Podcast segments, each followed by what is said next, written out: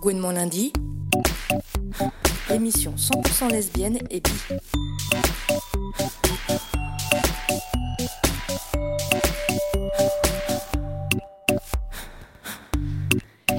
À toutes et à toutes, bienvenue sur Gouinement lundi, l'émission féministe qui gouine dans tes oreilles chaque quatrième lundi du mois sur Fréquence Paris Pluriel. Ce soir, on se plonge dans les petites bulles, les planches et les dessins.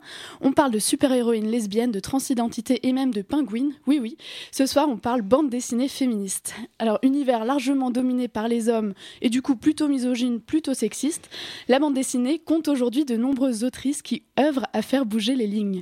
Et en studio avec nous ce soir, Anne-Charlotte Gauthier illustratrice pour la presse et les éditions jeunesse et également autrice de bande dessinée.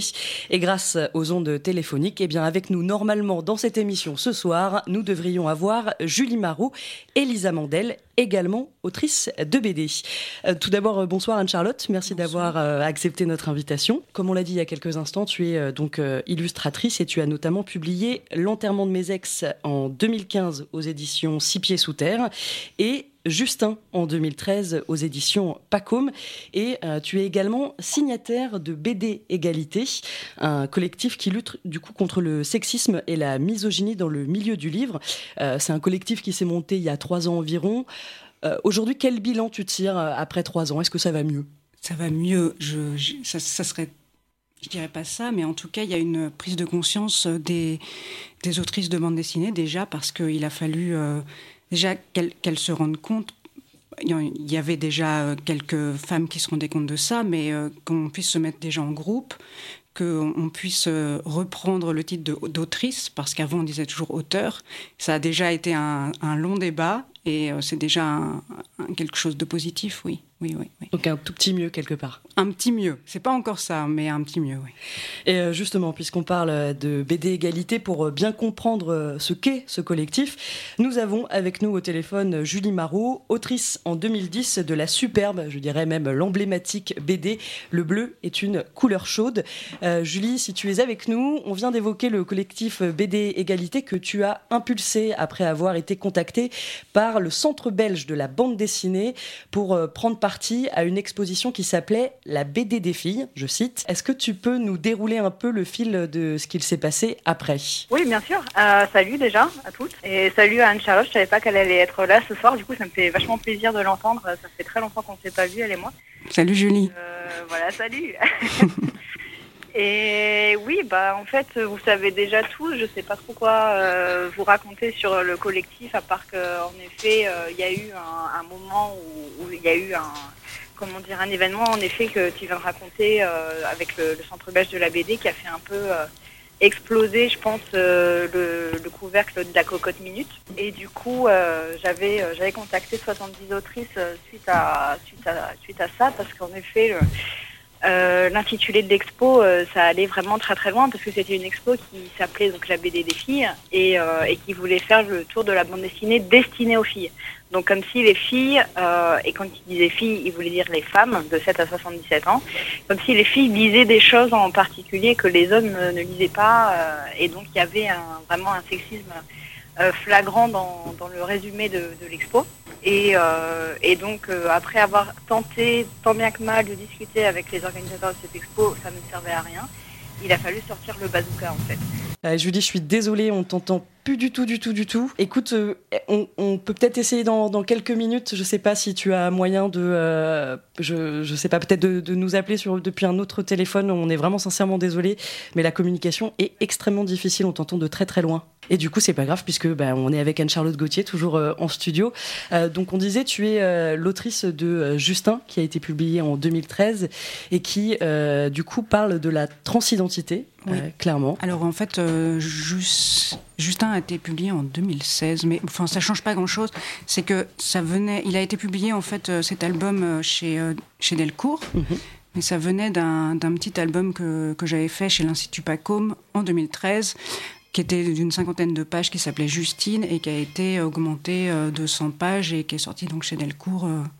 Euh, qui s'appelle Justin. Oui, parce qu'aujourd'hui, d'ailleurs, si on cherche Justine, eh bien, c'est épuisé. Il faut aller bah chercher Justin. Euh, pour les auditrices, qui, enfin, pour ceux qui nous écoutent, c'est important. Comment t'es venue l'envie de, de, traiter ce, ce sujet-là? La transidentité Ouais, qu'est-ce qui a été déclencheur? Hum, en fait, c'était un peu une.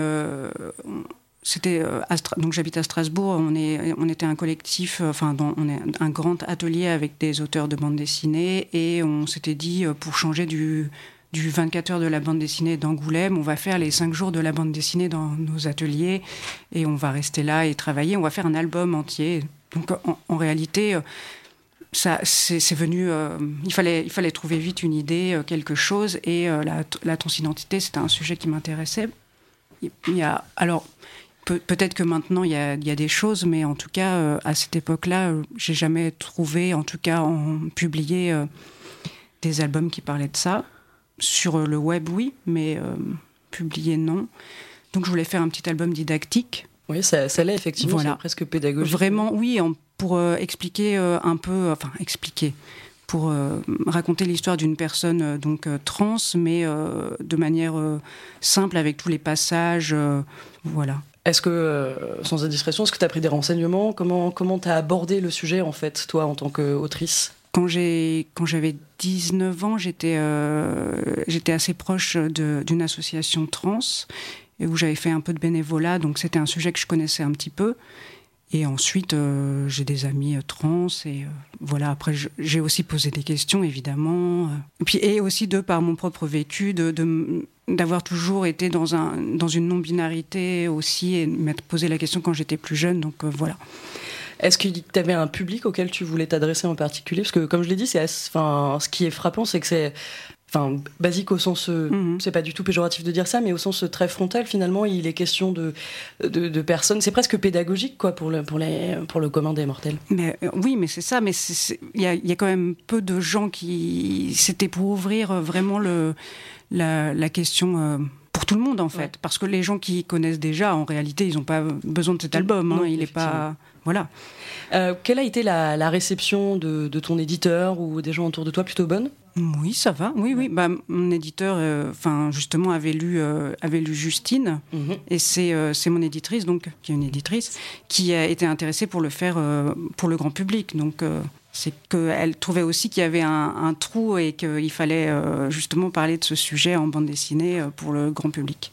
Et euh, est-ce que par exemple, euh, tu as aussi des BD qui viennent euh, de tes expériences personnelles? Parce que tu as un Tumblr justement où mhm. tu te mets en scène euh, mm, on, oui.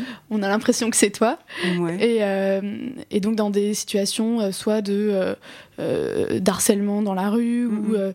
de, de, problèmes de l'androgynie où on te dit Madame, Monsieur, on sait pas. Du coup, est-ce que ça, ça, a nourri aussi tes BD, ces, ces expériences personnelles? Oui, juste ça me fait rire parce que ce Tumblr, je l'avais un peu oublié. Mais oui, oui. Oui, bien sûr, c'est de l'autofiction. Donc, c'est même pour l'enterrement de mes ex, un autre album que j'ai fait en parlais tout à l'heure, euh, c'est il y a beaucoup d'histoires euh, personnelles en fait. Après que je retranscris, que je retravaille. Euh, tu me parlais du Tumblr, ça me ressemble, mais d'autres personnages, on dirait, c'est pas moi physiquement, mais mais c'est beaucoup de moi effectivement dans, dans, les histoires, dans ce qui se passe.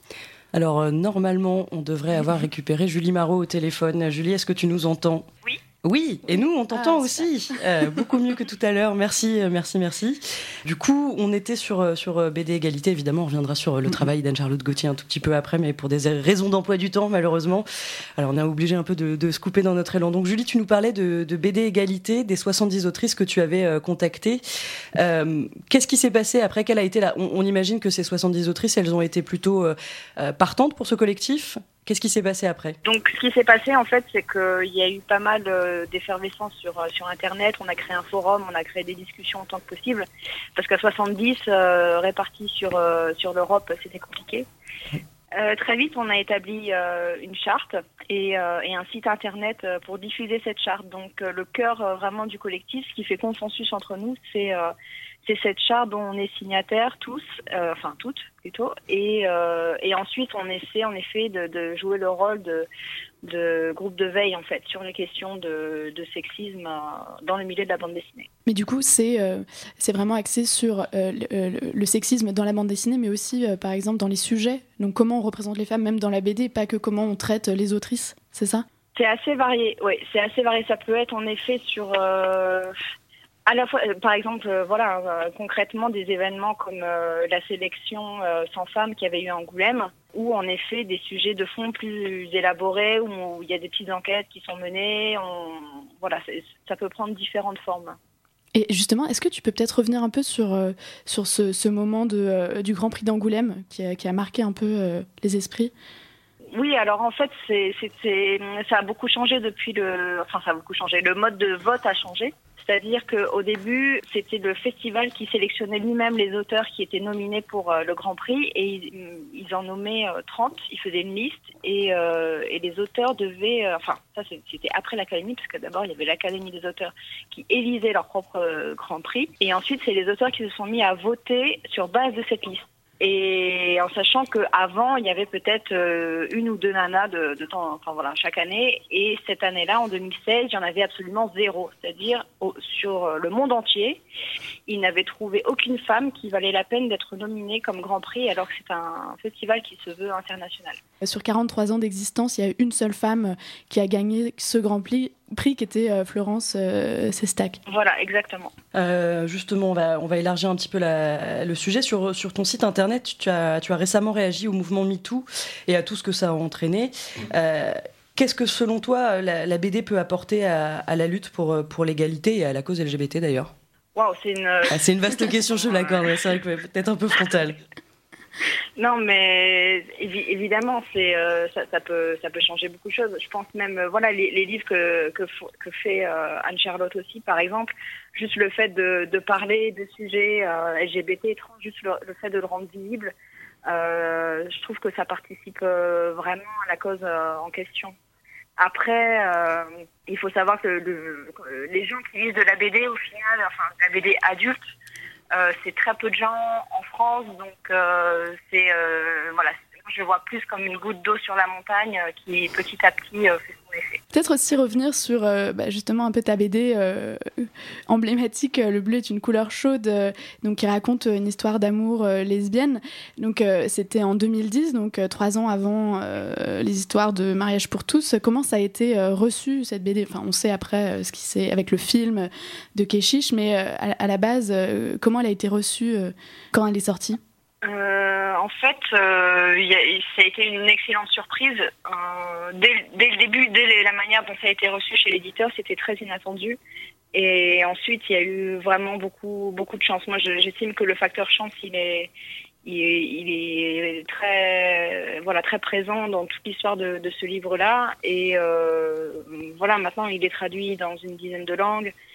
Et bon, c'est vrai qu'il y a eu aussi euh, des choses pas cool. Moi, j'ai reçu des menaces de mort euh, sur ce bouquin, enfin à cause de ce bouquin, et il y, y, a eu des, des moments voilà de, difficiles. Mais euh, mais sinon, vraiment 90 90% même 99% de son histoire, c'est vraiment euh, beaucoup de chance. Tout à l'heure, Anne-Charlotte Gauthier nous, nous, expliquait pourquoi elle avait euh, traité notamment le sujet de la transidentité dans, dans Justin.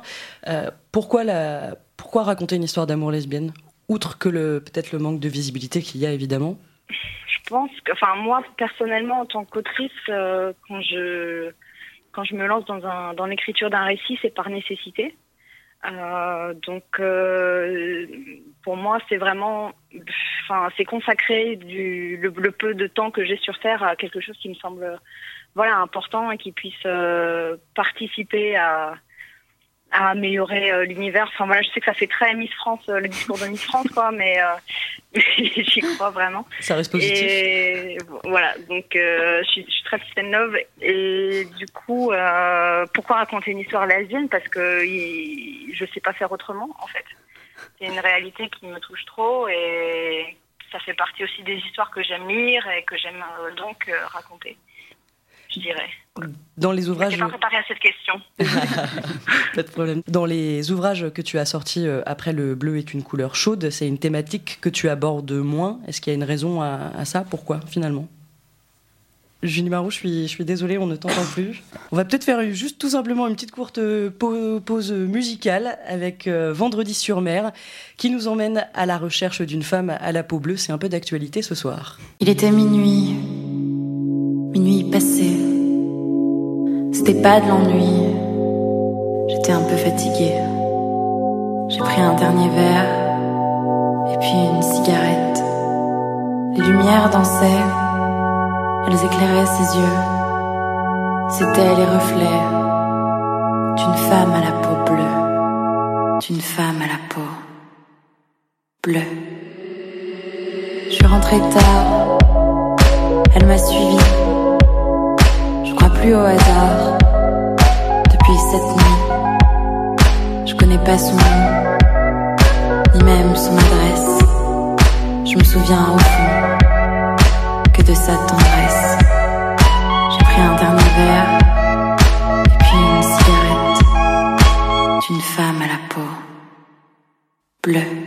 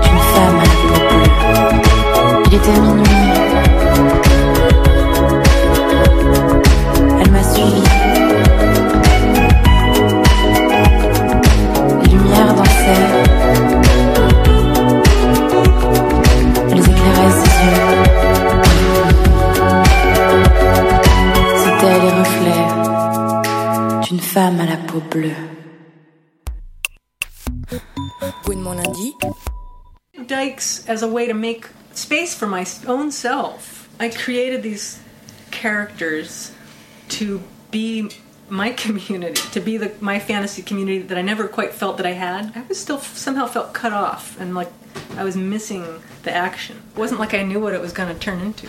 And by the time I was 30, I was able to just quit my other jobs and just be a cartoonist. Alors on entendait à l'instant euh, Alison Bechdel, donc autrice de la BD L'essentiel des Gwyn à suivre, une des premières BD euh, qui parle d'un groupe d'amies lesbiennes, de leur vie, de leurs histoires d'amour. Et donc dans cet extrait, euh, Alison Bechdel parle de l'importance de, de l'espace en fait de la BD pour elle-même et pour en fait essayer de créer sa propre communauté imaginaire, mais avec qui a une énorme importance de pouvoir créer des images. Est-ce que pour toi, peut-être Anne Charlotte, cet espace de la BD, c'est aussi un espace pour toi pour créer euh, des images, tes propres images en fait? Oui, si euh, quand je fais une bande dessinée, en fait, je, la fais, euh, c'est ce que j'aimerais pouvoir lire ou ce que j'aurais aimé lire quand j'étais plus jeune. Sur, c'est pour ça que je, traite de sujets comme l'homosexualité parce mm. que j'avais pas ces enfin j'avais pas ça quand, quand j'étais jeune. Je pouvais pas lire ces livres, ils n'existaient pas. Bon, maintenant, il y a de plus en plus de choses, mais euh, voilà. Mais aussi, est-ce que pour toi-même, c'est aussi quelque chose, après c'est peut-être euh, particulier, mais de, euh, de, de, créer sa propre communauté un peu de personnages Je dirais pas ça. Alison Bechdel, elle a vraiment créé un, un groupe d'amis qui, qui se, qui se Enfin, c'est sur des années et des années. Moi, c'est mes personnages, ils sont dans un album. Après, je leur dis au revoir. Mm. Donc, c'est pas pareil. Enfin, je, je, pour moi, ils sont de passage, quoi. D'accord. Ouais. Mais et toi, tu as aussi fait euh, beaucoup de, de BD euh, jeunesse? Enfin de- d'illustrations euh, jeunesse, ouais. Est-ce que dans ces, euh, euh, dans ces ouvrages, tu abordes aussi euh, toutes ces questions, que ce soit la transidentité, de l'homosexualité Après, ce sont des commandes, c'est pour les enfants, donc ça se retrouve sur, dans, dans Astrapi ou dans J'aime lire, donc ça, je pense pas pas, à que ça. un peu de... Je réfléchis, peut-être que j'ai dû faire. Oui, je dois, je dois dessiner des personnages quand même un peu. Comment dire euh, Mais c'est moi qui l'ai fait toute seule. Peut-être, j'imagine un, pe- un personnage euh, trans, mais il n'y a, que moi qui le sais en réalité. C'est voilà, mais non, sinon non, non, c'est pas. Toi, toi qui justement travailles avec euh, des éditeurs euh, jeunesse, est-ce que tu sens une prise de conscience de leur part sur ces thématiques-là ou c'est encore très frileux? C'est un sujet qu'on n'aborde pas en fait. Enfin, vrai, non, pas du tout. Enfin, non. Ah, ah, Il y, a, il y a vraiment la question de, de mettre des personnages. euh, effectivement, s'il y a- il y a- si je fais une image avec que des personnages masculins, on va me dire, euh, ou que des personnages blancs. et- mais après, le, la question euh, LGBT, euh, Ouais. jamais, en tout cas, je- ça m'est jamais arrivé. hein. Peut-être que euh, Que ouais, ça euh, peut, mais je vois pas. encore un peu de frilosité euh, finalement euh, sur, euh, sur ces questions-là. Euh, et justement, puisqu'il est question de BD féministe, Gwynement Lundi a décidé de déplacer son curseur en dehors de Paris pour aller à Nantes où se déroule depuis le début du mois de février l'exposition Une BD si je veux, quand je veux, une exposition qui est organisée par l'association Maison Fumetti et qui met à l'honneur des autrices comme Pénélope Bagieux, Oriane Lassus ou euh, Liv Stromquist, euh, ou encore eh bien, Lisa Mandel qui sera avec nous en deuxième partie d'émission, si le téléphone le veut bien ce soir. Euh, donc pour cette euh, exposition qui se déroule à Nantes, eh bien, Gwynement Lundi a interviewé une des co-commissaires, Géraldine Paulès. Comment est venue euh, l'idée, ou plutôt, euh, je dirais, la nécessité d'organiser un tel, une telle exposition? En fait, il y a environ un an et demi, euh, l'autrice Catel euh, est venue à Nantes en fait pour une rencontre. Et euh, l'une d'entre nous en fait euh, l'a rencontrée et a collecté en fait euh, plusieurs témoignages donc de cette autrice. Et en fait, de fil en aiguille, on est on est venu à parler entre nous, donc à cinq. hein, nous sommes cinq co-commissaires d'exposition. Euh, et donc est apparue une sorte de euh, bah, d'évidence en fait, de, de volonté de parler en fait du féminisme, de, de dénoncer aussi le, le sexisme dans les métiers du livre et plus spécifiquement dans la bande dessinée. Et euh, petit à petit, le projet d'exposition euh, est né en fait euh, au cours de nos discussions et, et débats. Voilà. Est-ce que sur le choix des autrices, l'organisation de l'exposition, l'utilisation de l'écriture inclusive aussi, est-ce qu'il y a eu débat? Au sein du CA, tu veux dire, au sein de Maison Fumetti? Oui. Non, pas spécifiquement. euh. Bah, l'écriture inclusive, alors peut-être peu, alors c'est pas vraiment du débat, c'est pas, on n'est pas, pas de l'ordre du débat, mais c'est plutôt euh, de l'ordre de, changement d'habitude peut-être. Voilà, c'est vrai qu'on a, on a peut-être un peu euh, dû dire parfois, ah non là, euh, pour les textes de présentation de Maison Fumetti notamment, je m'en souviens, euh, voilà, sur certains éléments de communication, peut-être d'avoir dit, ah oui, peut-être que là, il faudrait mettre autrice plutôt que auteur E ou ce genre de choses quoi. Mais c'est venu, enfin voilà, ça s'est fait très vite. euh. Sur le choix des autrices, justement, comment, comment il a été fait, pensé, déterminé? Donc, comme je le disais tout à l'heure, euh, on est arrivé donc à 5 avec euh, des parcours voilà, différents, des envies très différentes aussi, et puis des, des références qui, qui n'étaient pas forcément voilà, les mêmes, etc. Ce qui du coup a enrichi vraiment notre, notre projet, mais voilà, on est arrivé avec toute cette matière, euh, toutes ces, questions euh, sans réponse, sans euh, vraiment savoir par quel bout attraper en fait cette exposition sur la BD féministe. Et donc ce qu'on a fait, c'est que on s'est dit bon, allons-y, soyons généreuses, prenons ce temps dont, nous avons besoin pour faire cette sélection, cette sélection euh, d'autrices. Donc je crois qu'au départ, il devait y en avoir 150 peut-être, quelque chose comme ça. Euh, C'est beaucoup. voilà.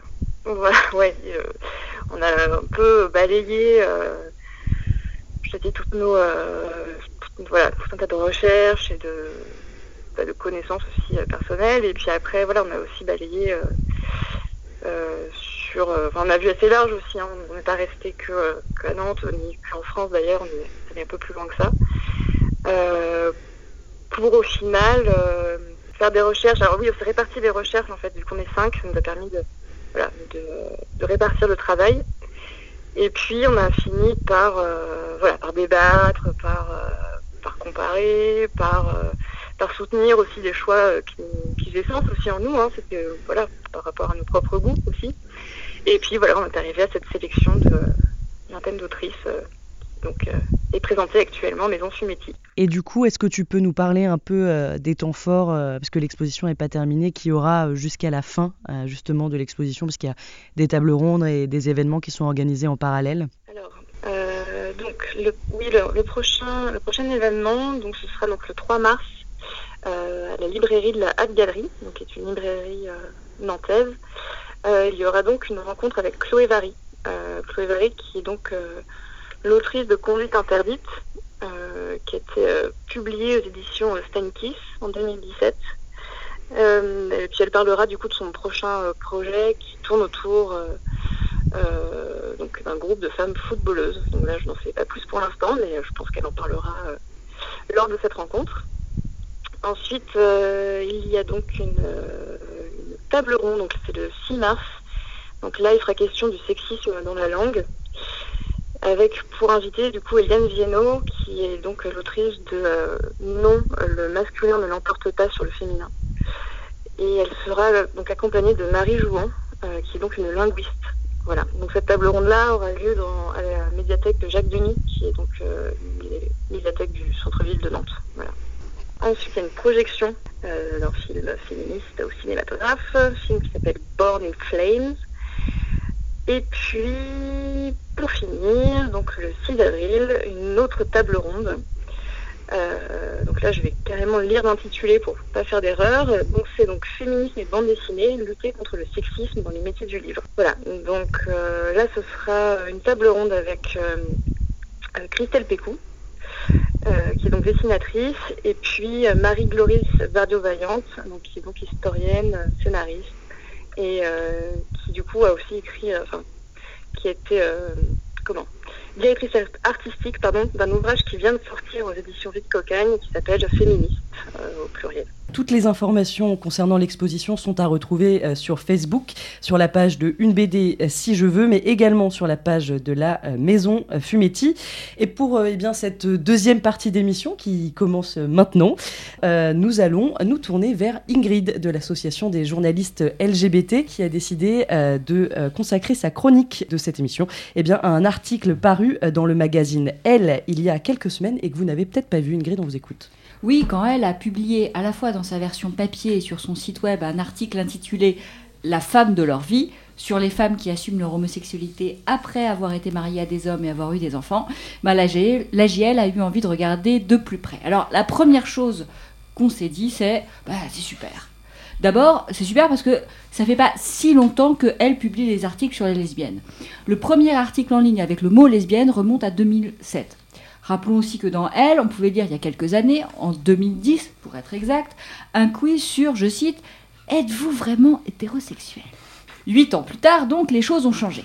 Maintenant, on peut lire un article qui décrit les coming out comme, je cite, des basculements heureux, souvent libératoires. Un article qui souligne aussi que, je cite à nouveau, nous vivons dans une société encore très hétéronormée. C'est donc une évolution assez radicale et rien que pour ça, on peut se réjouir.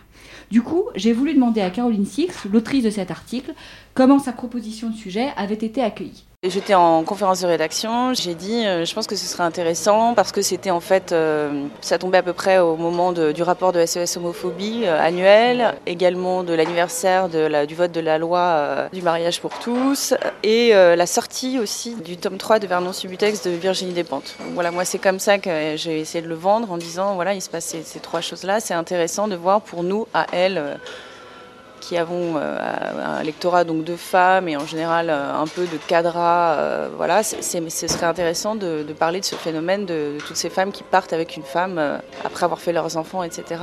Est-ce qu'on peut en faire un sujet? Et tout le monde a commencé à dire oui, mais c'est vrai, c'est incroyable. effectivement, enfin, ça a tout de suite beaucoup parlé dans la rédaction. Tout le monde, m'a dit moi j'ai deux copines, trois copines. Enfin oui, c'est vrai, etc. C'est vrai que c'est un sujet intéressant. Donc ça a été l'enthousiasme. L'enthousiasme donc. Bon, alors vous aurez compris, l'article a été proposé il y a un an et il est paru que début février. Bon, on va rester quand même du côté positif. Il y a d'abord le mot lesbophobie qui apparaît à la fois dans l'article et dans un encadré.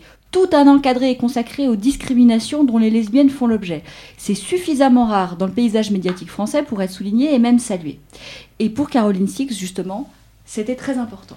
Je trouvais ça euh, fondamental de rappeler que euh, effectivement euh, ça ne se passe pas toujours bien et que c'est encore très difficilement accepté parfois dans plein de milieux. Enfin, je l'évoque quand même dans le papier. Hein. Je dis que c'est quand même pas tout rose, bien sûr, mais c'est vrai que dans l'ensemble, j'ai eu que des témoins qui le vivaient hyper bien, qui n'avaient pas de problème trop avec leur, entourage, etc. Et donc, ça me paraissait vraiment essentiel de faire ce contrepoint pour rappeler que c'est pas toujours le cas et que c'est encore un vrai problème. Alors que le papier, lui, va plutôt vers la banalisation en fait. Enfin, moi, c'est ce que je voulais faire en tout cas. La banalisation, oui, sans doute. Mais pas que. Il y a aussi d'autres mots qui pourraient venir à l'esprit. Parmi ces mots, pathologisation et invisibilisation. Je vous expliquer. Pathologisation, parce qu'encore une fois, à qui est-ce qu'on fait appel en premier pour parler des lesbiennes? Un psychiatre. Cette médicalisation est classique en fait. Elle est souvent à l'œuvre, on l'a vu assez récemment, dans les débats sur la PMA. Alors, Caroline Six n'a pas du tout eu l'intention de médicaliser ou de pathologiser le sujet. Mais il n'en reste pas moins qu'encore une fois, bah, le premier expert à qui on fait appel, c'est un psy. Et ça, c'est quand même assez gênant. Un autre mot qui peut venir à l'esprit, c'est invisibilisation. Outre que la photo d'illustration montre deux femmes de dos, le titre de l'article ne mentionne pas l'homosexualité, ne dit pas lesbienne. La version en ligne du papier, dont l'editing n'a pas été fait par Caroline Six, je le précise, va encore plus loin puisque je vous donne le titre, c'est, je cite, Hétérosexuelles, elles sont tombées amoureuses d'une femme. Bref, on est en plein contresens puisque ces femmes sont bisexuelles ou lesbiennes, mais clairement elles sont pas hétéros. J'ai donc demandé à Caroline Six pourquoi il y avait eu cette difficulté à dire, à écrire, disons, lesbienne. Ah oui, vous lesbienne, bah c'est déjà c'est pas moi qui l'ai fait, donc ça je peux vraiment pas répondre à cette question. Et puis parce que euh, en général nous on fait des titres incitatifs à elle et on n'est pas du tout dans l'informatif quoi. Donc on fait toujours des jeux de mots, des, euh, titres soit poétiques, soit drôles, soit jeux de mots. Donc euh, la femme de leur vie c'est plus poétique que je sais pas la lesbienne de leur vie. voilà tout simplement. Bon, vous voyez, il y a encore du boulot. Mais en tout cas, un grand merci à Caroline Six d'avoir fait ce sujet et de l'avoir fait passer dans un féminin mainstream. Merci aussi à elle d'avoir bien voulu répondre à mes questions. Et pour conclure, je voudrais rappeler que traiter les questions LGBT, c'est pas toujours évident pour les journalistes, même quand elles et ils ont, pardon, même quand elles et ils ont les meilleures intentions du monde. C'est d'ailleurs exactement pour ça que la JL existe, pour donner des outils qui sont téléchargeables sur, pardon, qui sont téléchargeables sur notre site, des outils pour faire quoi? Pour un traitement plus juste des sujets LGBT. Merci beaucoup Ingrid. Merci. Euh, alors avec nous ce soir, toujours en studio, euh, Anne-Charlotte Gauthier, autrice, et par téléphone, oui, sûrement par téléphone, allô, Lisa Mandel qui vient de nous rejoindre. Bonjour Lisa, tu m'entends? Alors moi je ne t'entends pas. alors, est-ce que ça marche? La réalisatrice de l'émission hein, pour euh, du coup vous livrer un peu les coulisses euh, de cette émission pleine de rebondissements. Isabelle s'active euh, ardemment pour essayer d'avoir une communication téléphonique digne de ce nom. Si Lisa Mandel, tu nous entends, on te remercie de ta patience. Ça arrive doucement, peut-être. On y croit. Un, un, petit souffle de vie. Esprit de Esprit de la gouinerie. Voilà, esprit de la gouinerie, si tu nous entends. Sanguinerie, viens, viens, viens nous en aide. Euh, et là, le téléphone ne marche plus, et là, le téléphone ne le téléphone... plus. euh, normalement, et eh ben, et... Eh ben c'est pas Peut-être, on, on, va mettre une petite musique en attendant, peut-être, si, si jamais, euh, voilà, on peut mettre une petite musique ouais, qui sera Léonie Pernet. Voilà. Par exemple, Blue is Dead, Léonie oh. Pernet, on écoute ça tout de suite, on revient tout de suite.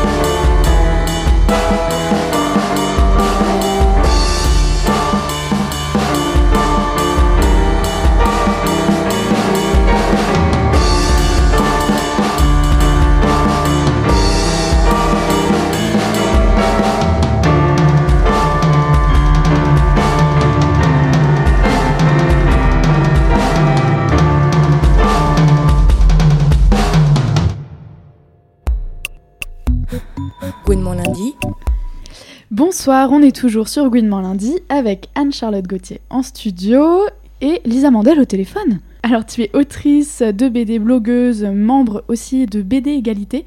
Donc euh, on voulait aussi te poser la question comme euh, tout à l'heure à Julie Marot et euh, Anne-Charlotte, un peu si ça va mieux dans le milieu de la BD depuis quelques années. Bah, oui, ça va mieux. Il y a de plus en plus d'autrices qui arrivent qui arrivent sur le marché. Euh, il y a de plus en plus de choses qui sont faites et, la parole se libère. Euh, après, c'est un mouvement, j'ai l'impression, plus général euh, que, la BD, mais là, ces derniers mois, en tout cas, ces dernières années, il y a eu voilà, il y, a eu, il, y a eu, il y a eu des actions qui ont été. Vous m'entendez ou ça Ouais, ouais, on t'entend. Euh, oui, voilà, donc plus ça va, ça va mieux par rapport au moment où moi je suis arrivée il y a 15 ans. j'étais, par exemple, j'étais dans une revue jeunesse au début et on était la seule femme sur 15, 15 autres. Quoi. Donc on peut dire que quand même ça va mieux là. Et du coup aussi au niveau des autrices, mais aussi au niveau des sujets, comme on le disait tout à l'heure, euh, il y, a quand même une diversité de, sujets qui arrivent. Oui, bah oui, les sujets euh, sont, de plus en plus variés. La question, euh, voilà, la question du genre, elle est, elle est beaucoup plus abordée. Et puis c'est vrai qu'on voit beaucoup beaucoup d'autrices qui euh, s'approprient des sujets euh, plus personnels. Donc on va, voilà, on, on a des, oui, oui, forcément. Ça, bah, en fait, plus de mixité a forcément apporté aussi plus de richesse euh, à la bande dessinée, qui est rentrée quand même dans un âge adulte. Là, c'est des 20 dernières années, qui permet ça aussi, qui permet voilà, euh, la, la, diversité des sujets, et puis, euh, puis l'évolution des mœurs, ça se ressent aussi dans la BD. Quoi.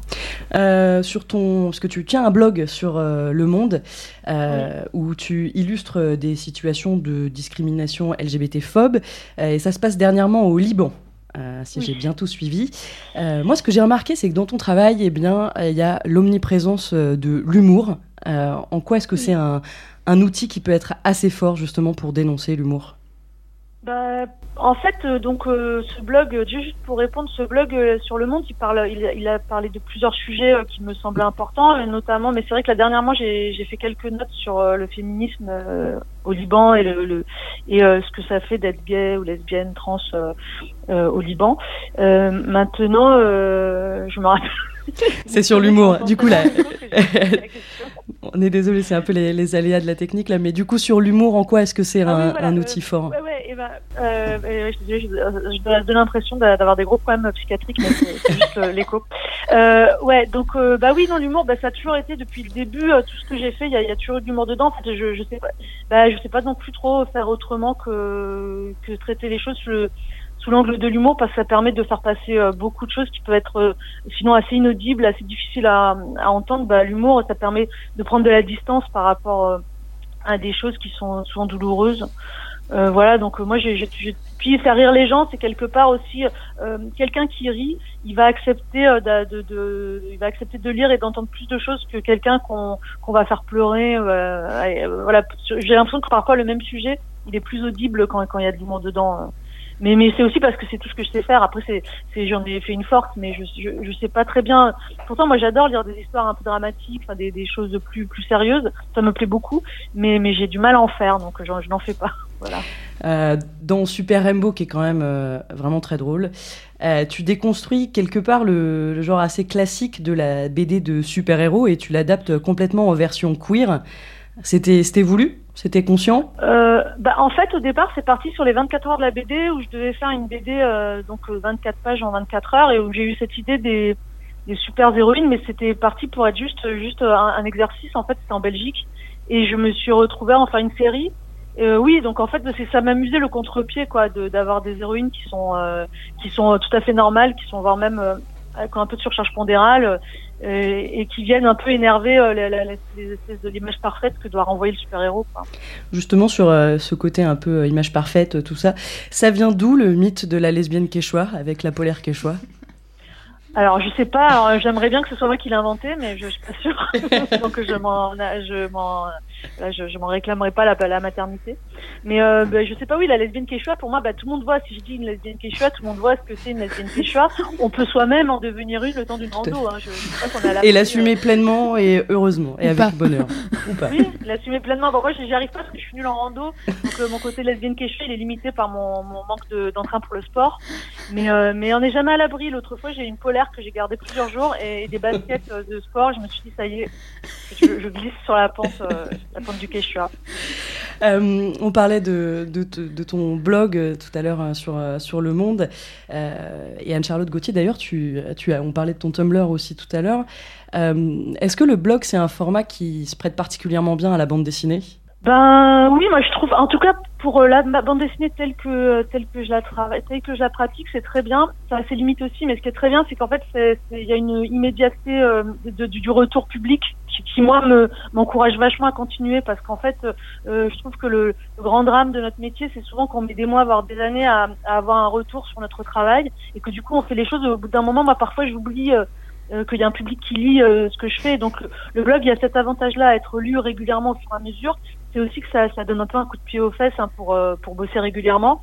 Et, et, du coup, ben, on se sent, enfin moi en tout cas, je me sens beaucoup moins isolée en fait grâce au blog. Et parfois, ça permet de traiter des, des événements ben, euh, à la minute par minute quoi. Et je sais que par exemple j'avais fait un gros travail avec la, la sociologue Yasmine Boiga sur la jungle de Calais.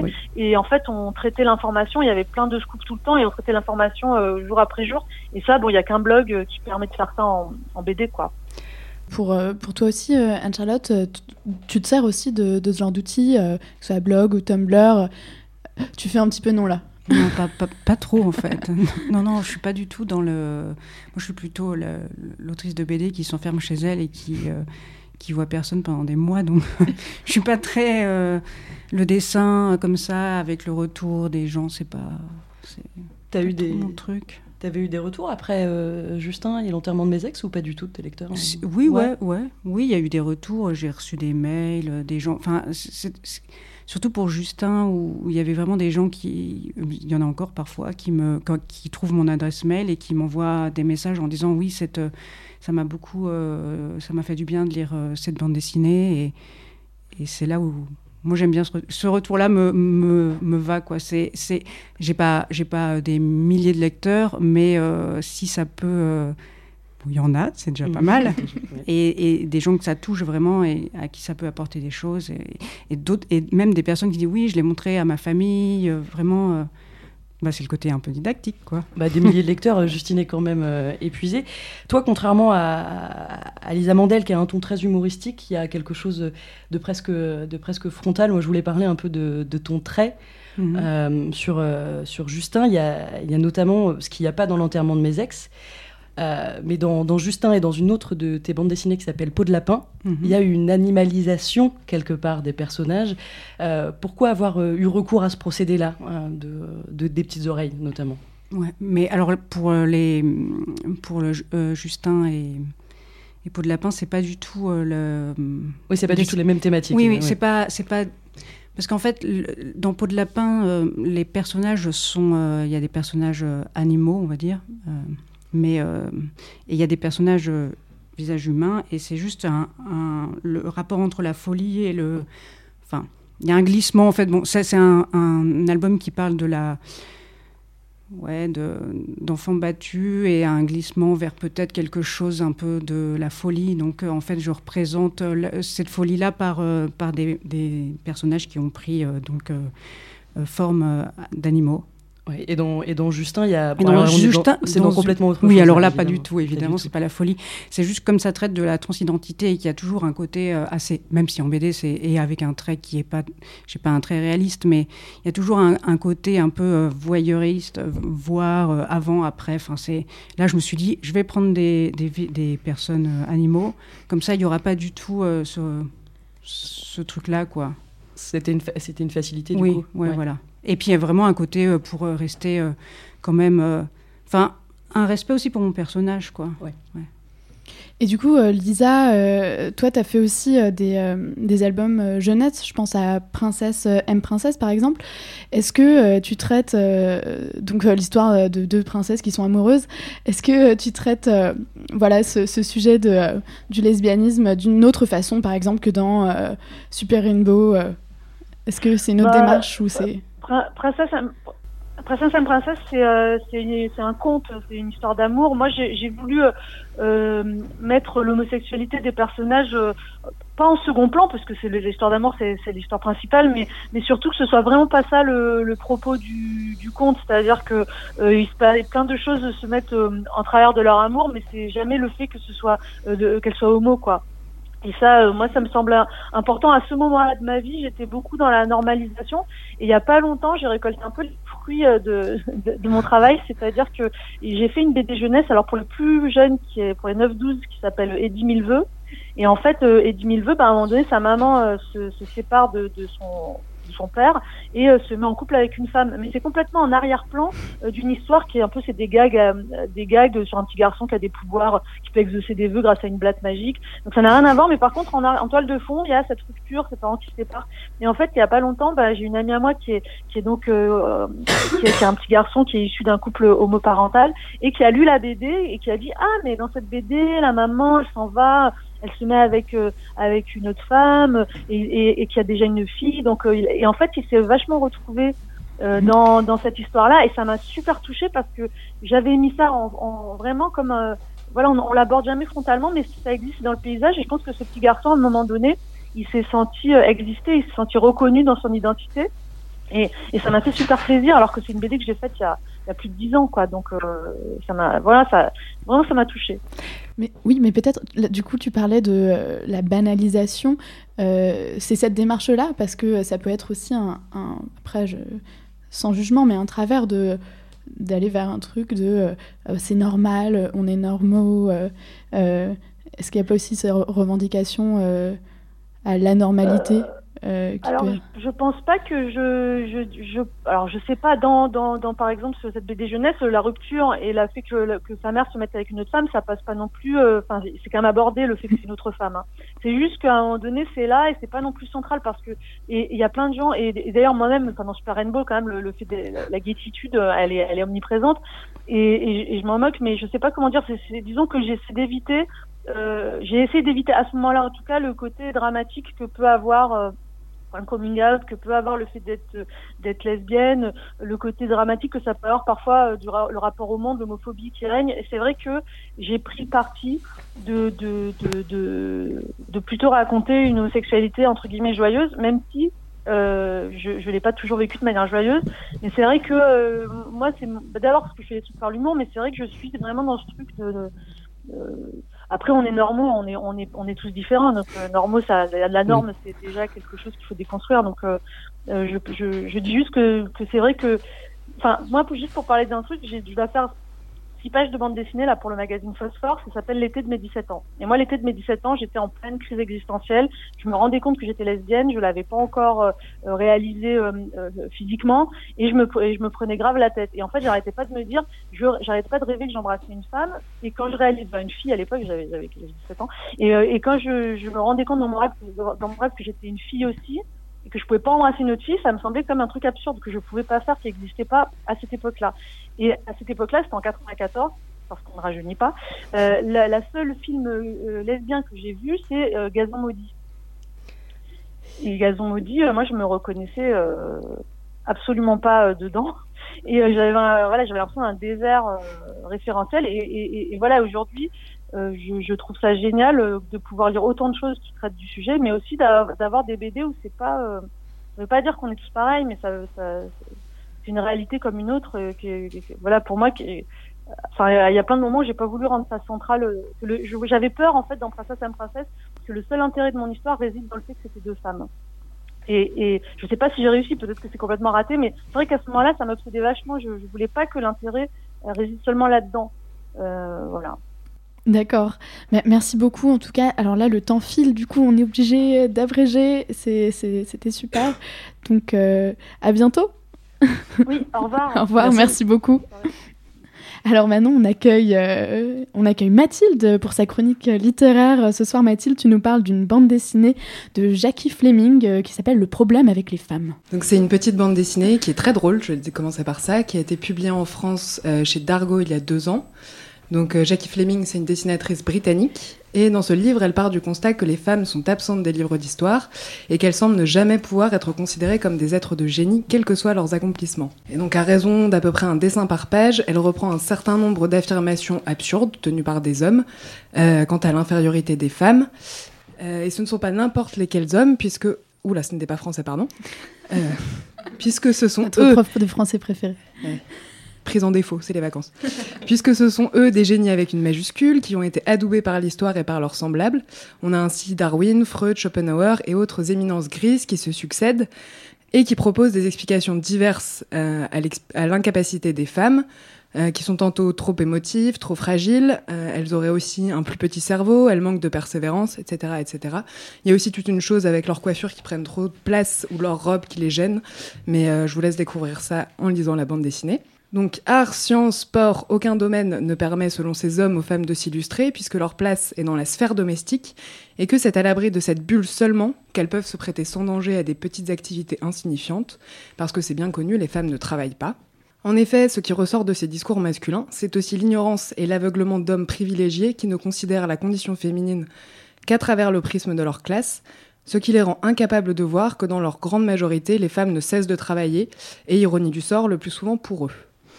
En bref, Jackie Fleming, en reprenant ses discours pour en pointer les incohérences et la franche absurdité, montre bien que lorsque les hommes affirment que les femmes ne sont pas capables d'être des génies, non seulement ils se trompent, mais de surcroît, ils reprochent aux femmes une situation qu'ils entretiennent eux-mêmes en s'empressant d'envoyer les femmes douées d'un quelconque talent dans les poubelles de l'histoire. Donc le livre ne se contente pas de démontrer que la justification du patriarcat peut se satisfaire d'arguments assez stupides, puisque Jackie Fleming entreprend aussi de redonner un peu de place et de visibilité à des femmes effacées de l'histoire.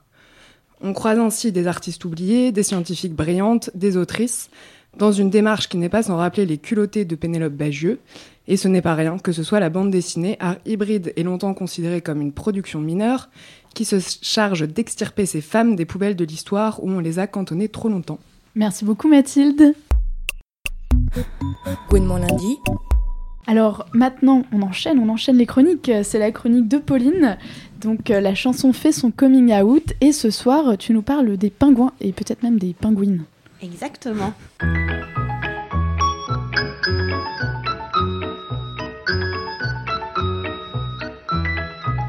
On voit beaucoup de pingouins et beaucoup moins de pingouines. Alors que les pingouines, il y en a plus que de pingouins. Faut croire que les pingouins sont plus gais que les pingouines. Alors que les pingouines sont tristes, on le devine. Les petits pingouins se tiennent la main de façon divine. Les petites pingouines ne se tiennent à rien, non rien. Les petits pingouins boivent du bon vin dans de petits bouges. Les petites pingouines préfèrent le gros rouge. Parfois quand un pingouin rencontre une pingouine, ils ont l'imagine toujours aux quatre coins. Car les gentils pingouins ont très peur des pingouines et les vilaines pingouines détestent les pingouins. Les petits pingouins se mettent du fond de teint ou bien quelques huiles. Les petites pingouines ne se mettent à rien. Non, rien, les petits pingouins ont des petits points parfois qu'ils épilent. Les petites pingouines font pas sa. Et si l'on voit de loin, c'est pas moi, c'est pingouines, bien d'autres en sourdine gravissent nos chemins, car chacun sait très bien, les pommes les pingouines, surtout s'ils se dandinent, ressemblent aux humains.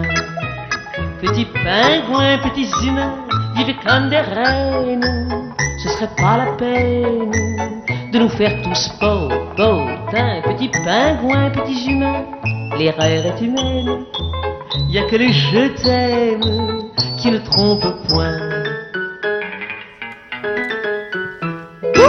Et voilà qui nous change du pingouin de Carla Bruni.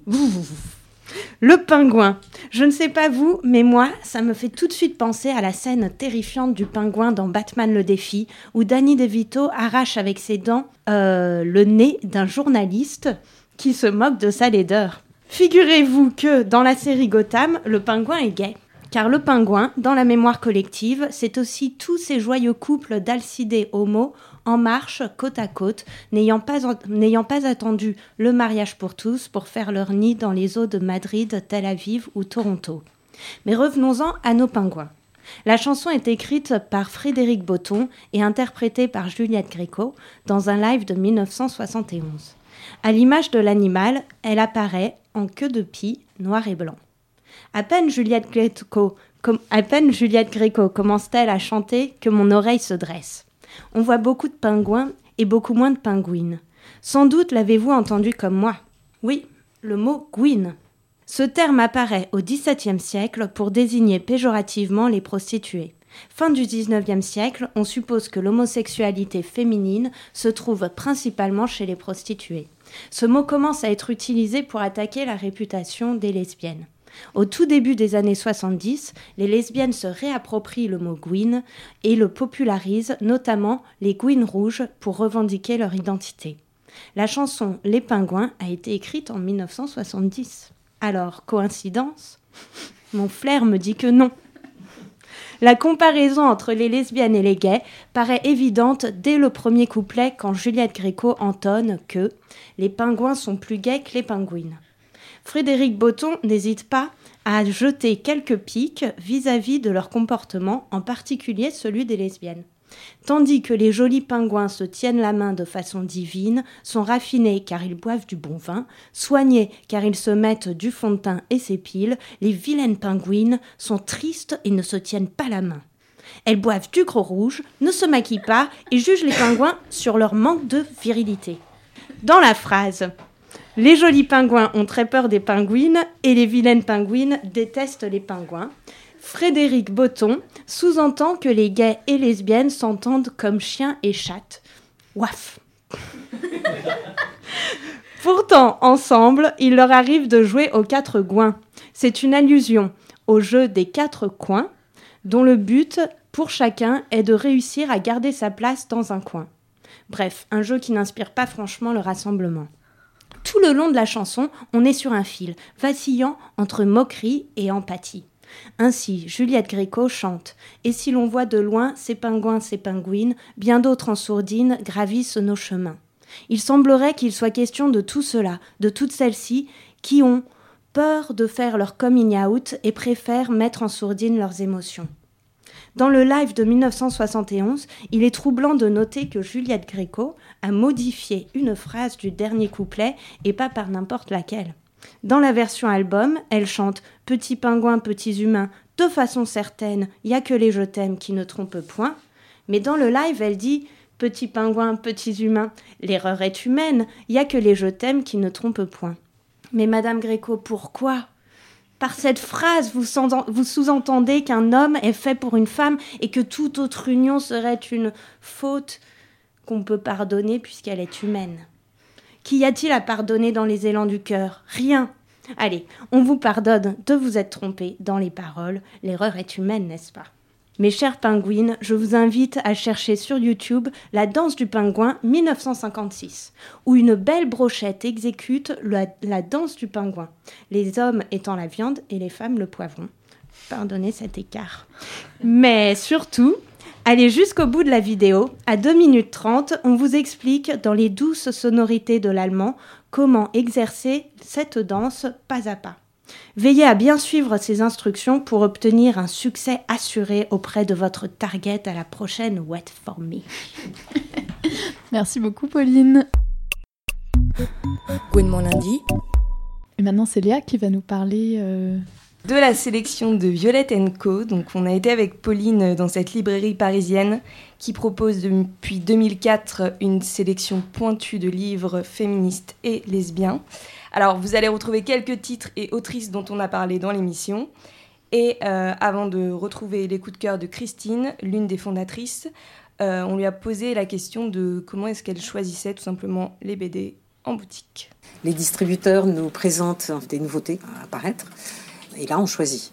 On choisit, donc euh, on fait le tri dans tout ce qu'il y a pour euh, prendre ce qui concerne en fait les thématiques de la librairie, donc euh, soit LGBTI, etc., soit féministe.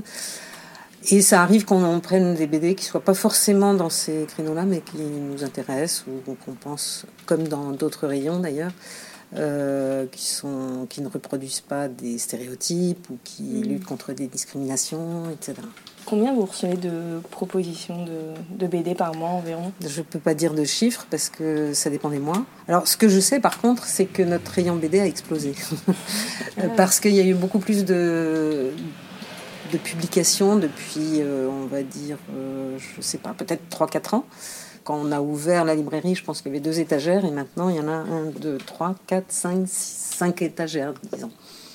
Plus la table, donc ça fait pratiquement 6 étagères. Donc, euh, Et donc, est-ce que ça, le corollaire, ça se vend mieux que les livres euh Alors, je dirais pas que ça se vend mieux que les livres, Mhm. mais ça se vend mieux qu'avant. Il y a une demande en tout cas. En fait, la BD dite adulte, et les années 70, il y en a eu pas mal. Mais c'était une BD qui était quand même très euh, masculine, pas dire macho. Il y avait peu de femmes euh, au- autrices de BD. Et puis, euh, il y avait hum, peu d'héroïnes, il y avait peu de thématiques euh, intéressantes. Alors là, je parle juste femmes, hein, je parle même pas de BD lesbiennes. euh, Des BD lesbiennes, il y en a eu de plus en plus depuis quelques années. Ouais. Est-ce qu'il y a une BD un peu déclencheuse du, du- du processus? C'est sûr que le bleu est une couleur chaude a eu un impact, euh, ouais, a été euh, très lu. Puis bien sûr, il y a eu le film aussi qui l'a relancé. Euh, il y a eu avant, euh, mais ça, c'était une diffusion un petit peu confidentielle parce que c'était souvent des collectifs qui,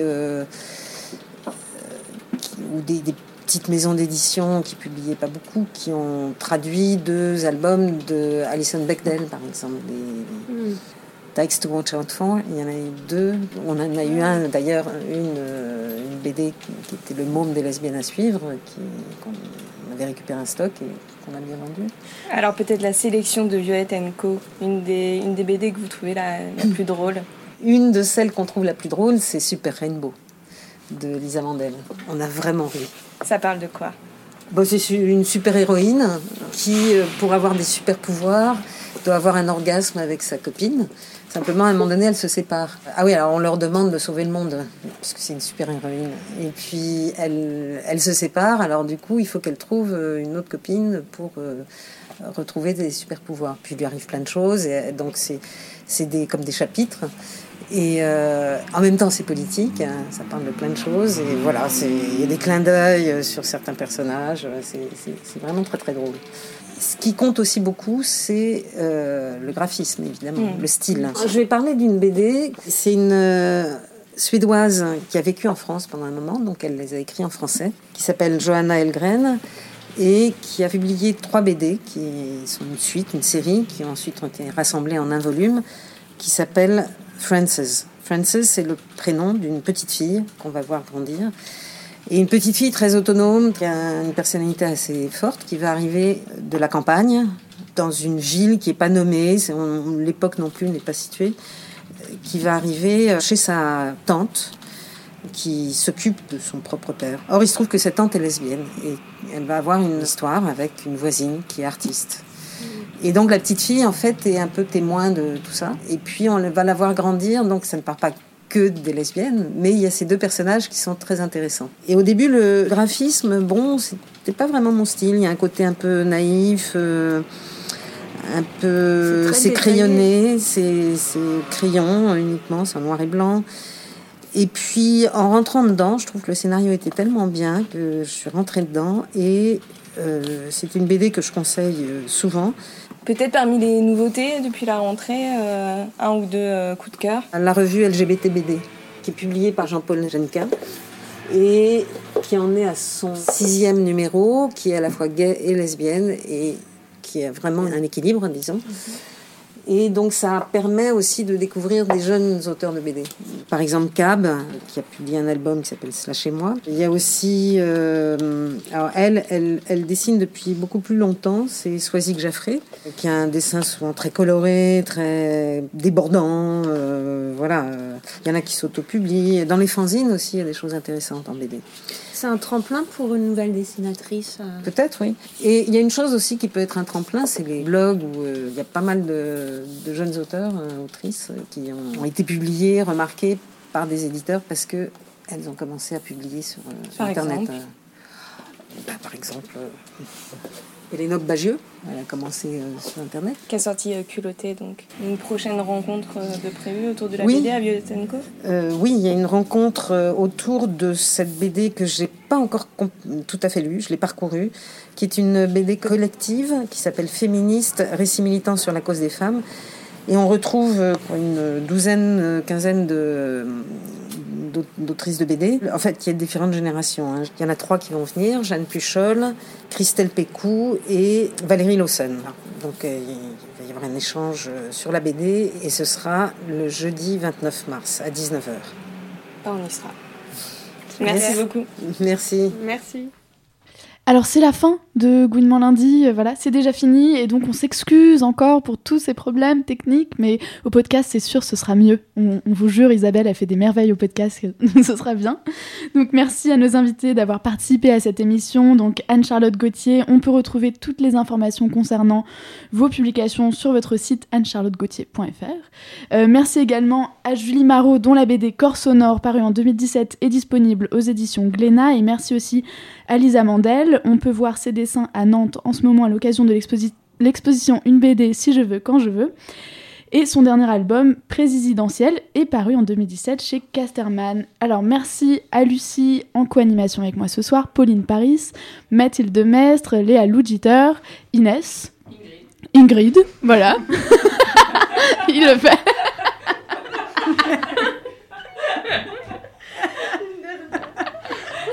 Ingrid. 对呀？Désolée. Juliette Amé et euh, Isabelle Field à la réalisation. Alors vous pourrez réécouter cette émission euh, de qualité sur notre site qui arrive bientôt, sur les plateformes de podcast. Vous pouvez également nous suivre sur Twitter et sur Facebook. Donc petit teasing, euh, ce week-end, le 3 et 4 mars, l'association BAM Art organise le festival Intersection, un projet pour visibiliser les personnes minorisées sur les scènes musicales. On parle des femmes, des personnes trans, des personnes racisées. Rendez-vous à la Parole errante à Montreuil, au programme des concerts, des ateliers, des débats et des projections de films. Et on finit avec Kate Tempest, Grubby. Grubby. Up the stairwell, chip fat grey and London green with damp. Out on the fifth floor, where the wind grips your jaw and holds you in its clamp, there is a red door bordered by mottled glass, and inside there is a lighted lamp. Pius lives here. Pius is tired, but she can't sleep, she twitches. Wired. She lies beside a sleeping woman, a girl she barely knows. She met her in the pub, and yes, it went the way it goes. The girl's name is Rose, but Pius is lovesick for her thorn. Her thorn left her a couple of summers back. Since then, Pius can't get warm. She has carried her stuck in her side since the day that she was born. She dreamed of her and knew her shape long before she saw her form. But now it's 418 and Pius has been staring at the walls for hours. She tells herself this is all her fault. She doesn't love, she just devours. So much to do. Trying to get closer to you, and you're so far away. Trying to get hold of what's true, and what's true isn't true when it's day. Tell me, I sleep? Got so much to do. I'm trying to get closer to you, and you're so far away. All that I say and I do are things that you do, and you say, How come I'm becoming the one that I'm running from? Hunted by slurring my words in the pub, feeling nervous, overexcited. Arms down the waist of a girl who might make it alright for a nightmare. She takes me to pieces, while she sleeps, and I feel much closer to you than I felt when you were still here. Spill beer till you reappear. I'm thinking of you and the things you do